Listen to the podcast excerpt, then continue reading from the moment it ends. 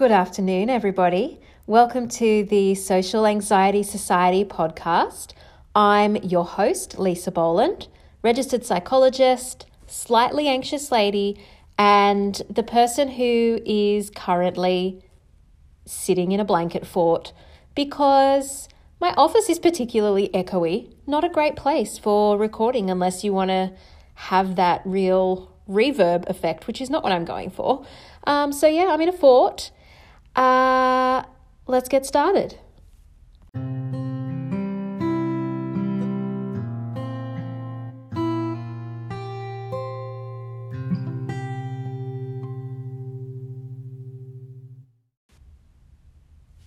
my work in the Social Anxiety Society program, I talk a lot about living with anxiety and joy. Sometimes when you first start tackling social anxiety, it can feel a lot like you're putting out fires. Different things pop up and gradually you learn strategies one at a time to overcome different obstacles associated with your anxiety. It can feel a lot like work. It can feel like you're able to function and live a full life, but it takes a lot of hard work to just get through the day. And so you're starting to feel better. You're starting to feel like you're getting there, but you just kind of want to be there. You just want to be able to walk hand in hand with your old buddy, social anxiety, and live a life filled with joy. For most of us who have some form of anxiety, our lives are very much driven by fear. We make decisions based not on what we really want to do, but on what we think we can handle, or on the situations we want to avoid, on the other hand.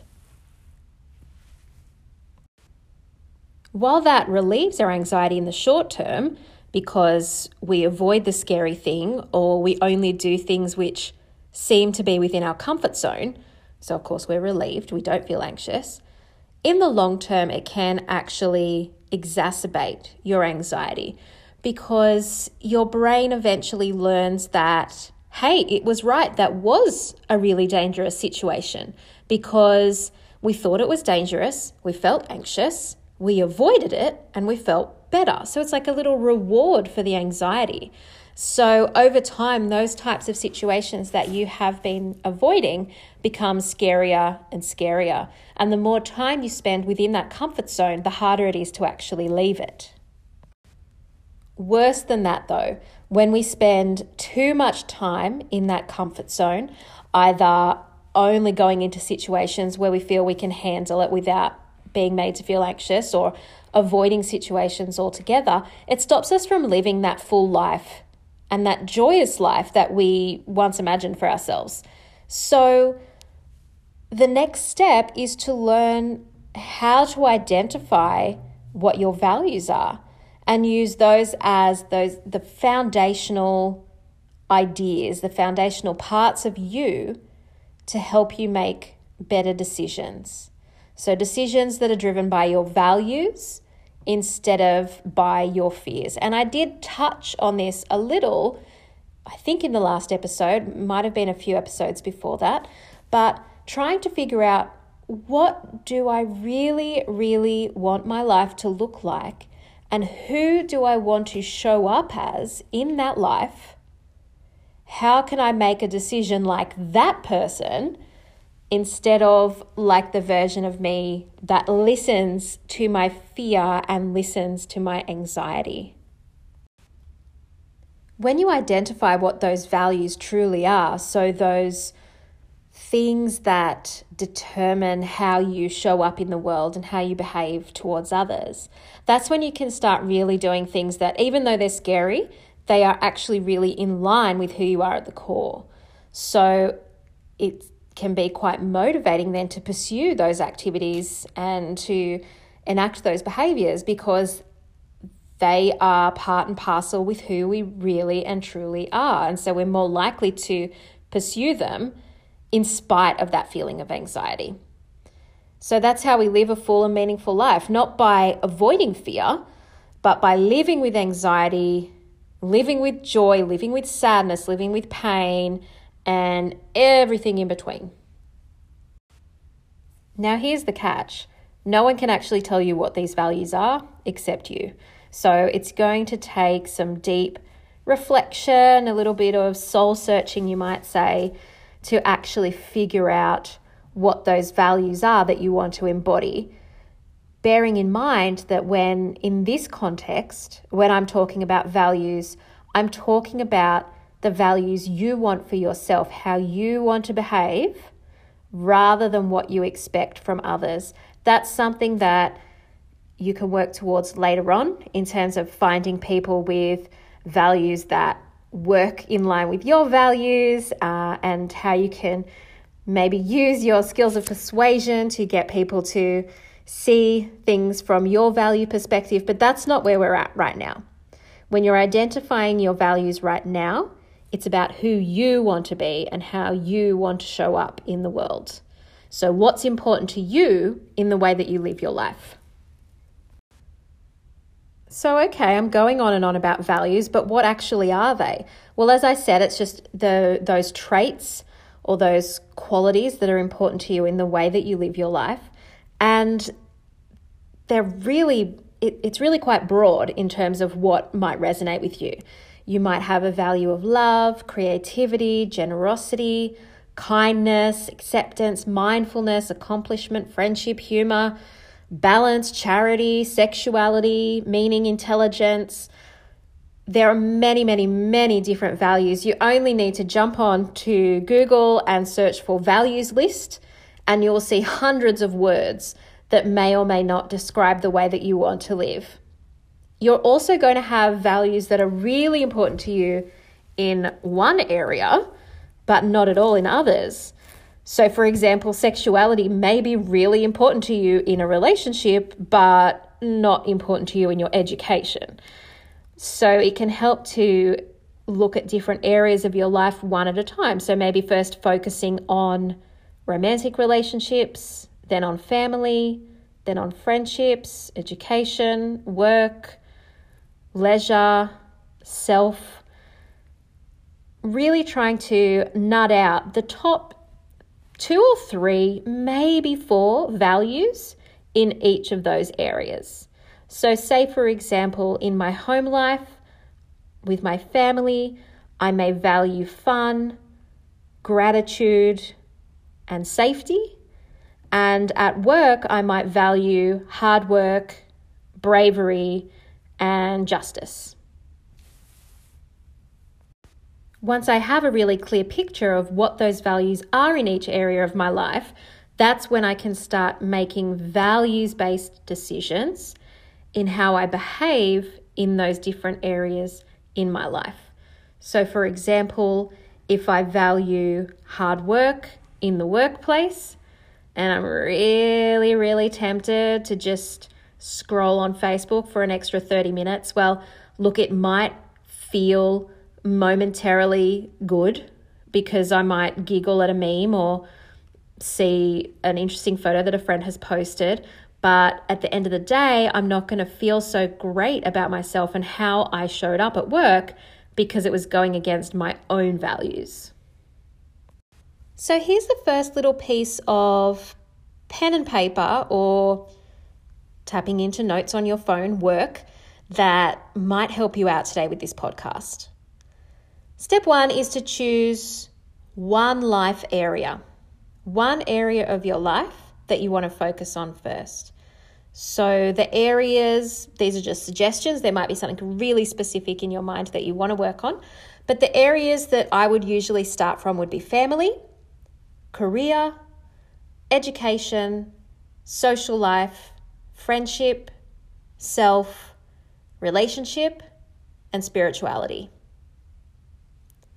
So choosing anything from that list that resonates with you, and that's what you're going to focus on first. Then you can come back and listen to this again and again and again and go through each of those areas of your life once you feel you've kind of satisfied yourself that you've done a bit of work in the area that you chose first. So family, career, education, social life, friendship, self, relationship, or spirituality. And hey, we might want to throw health in there as well, though that might fall under the category of self, just a suggestion. So choosing one of those, that's what you're going to focus on first. Then you are going to jump on Google and search for life values or values list and see what comes up. There will probably be hundreds of words, and just go through those and start narrowing down which of those are vital in that area of your life. And I say vital because there will be tons of them that stand out to you that you want to include, but we want to just focus on roughly three of those values.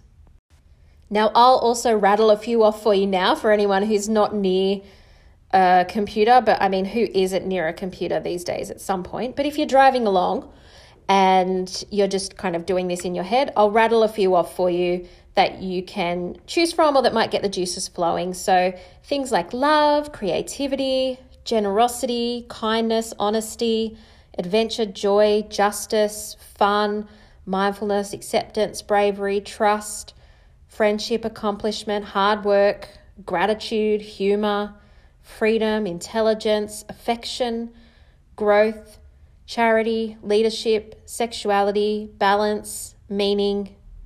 Take your pick.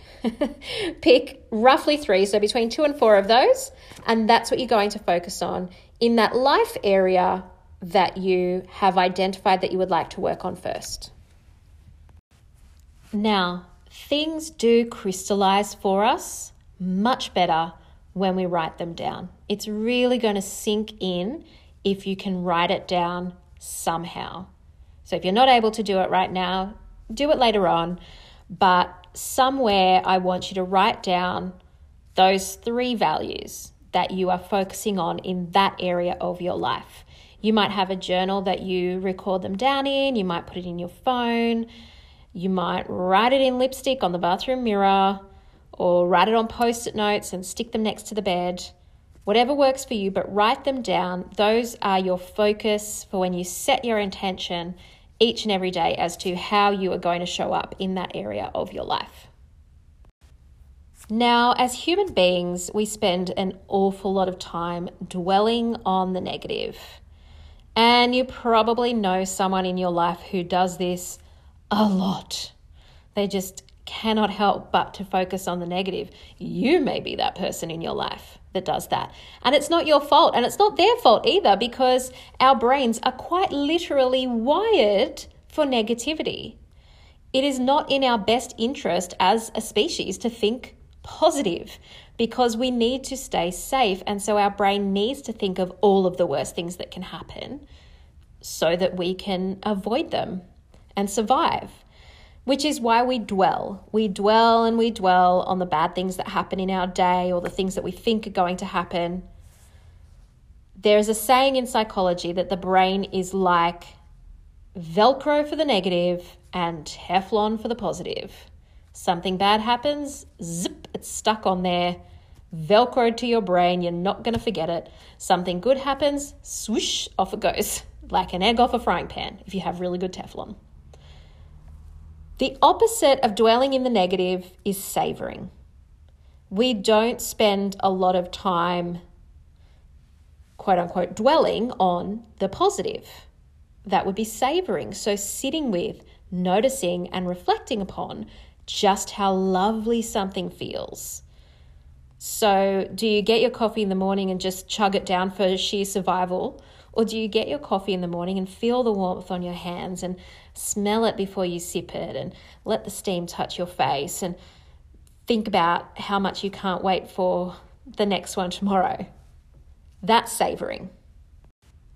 Each day this week, you are going to see what it feels like when you intentionally enact and then savor your values. So we're going to do a little flavoring and savoring. Here's how we do it. I want you to imagine that you've got a little spice rack hanging up above your bed. So cute little shelf with teeny tiny little spice bottles on it, spice jars. There's about 3 of them, if you've got 3 values that you've chosen, and each is labeled with one of those values. So you've got a little kindness jar, a little humor jar, a little generosity jar. Each morning when you wake up, sit and visualize that little spice rack. Take down one of the jars. That is the value that you are going to set your intention to flavor your day with. So for example, today at work, I'm really going to flavor my day with generosity. Picture what that would really look like in your day, the types of choices you would make if you were acting with generosity, the types of behaviors that others might see in you if you're acting with generosity.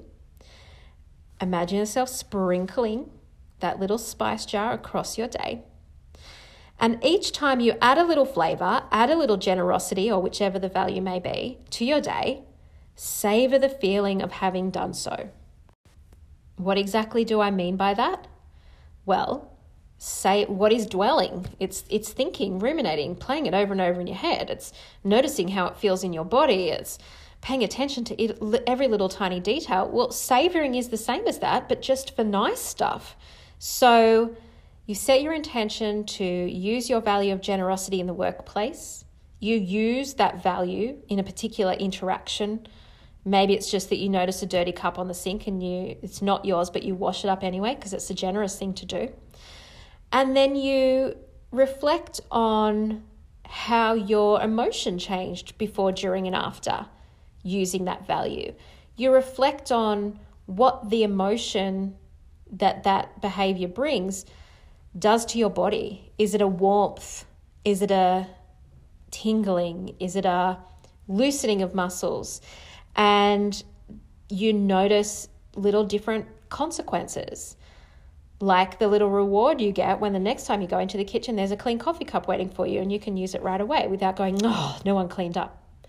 So flavoring, choosing the value in the morning, this is the value I'm going to use throughout my day, and then savoring, really noticing what it feels like to do so. If you're still having trouble trying to figure out exactly what your values are or even what that means, what it looks like, I've got an, I won't say fun, an interesting little exercise that you can do with me right now. If it's safe to do so, close your eyes. I want you to imagine either, depending on what you're comfortable with, either it's your 80th birthday party or it's your funeral. I'm going to go with 80th birthday party today just to be a little more upbeat, just because.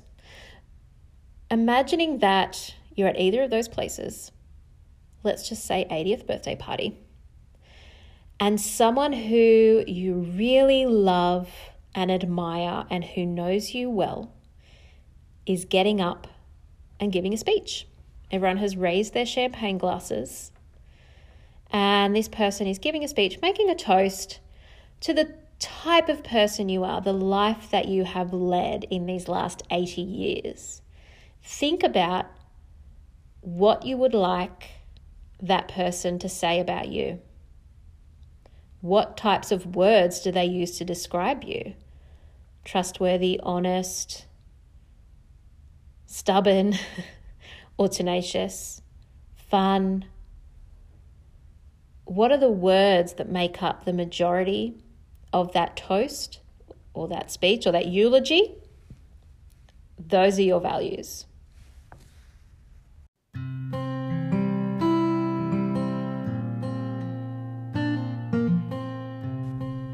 That's it for this week. If you take nothing else away from this episode, let it be this. Now it is time to start living with social anxiety and joy. You can have a full and meaningful life with social anxiety.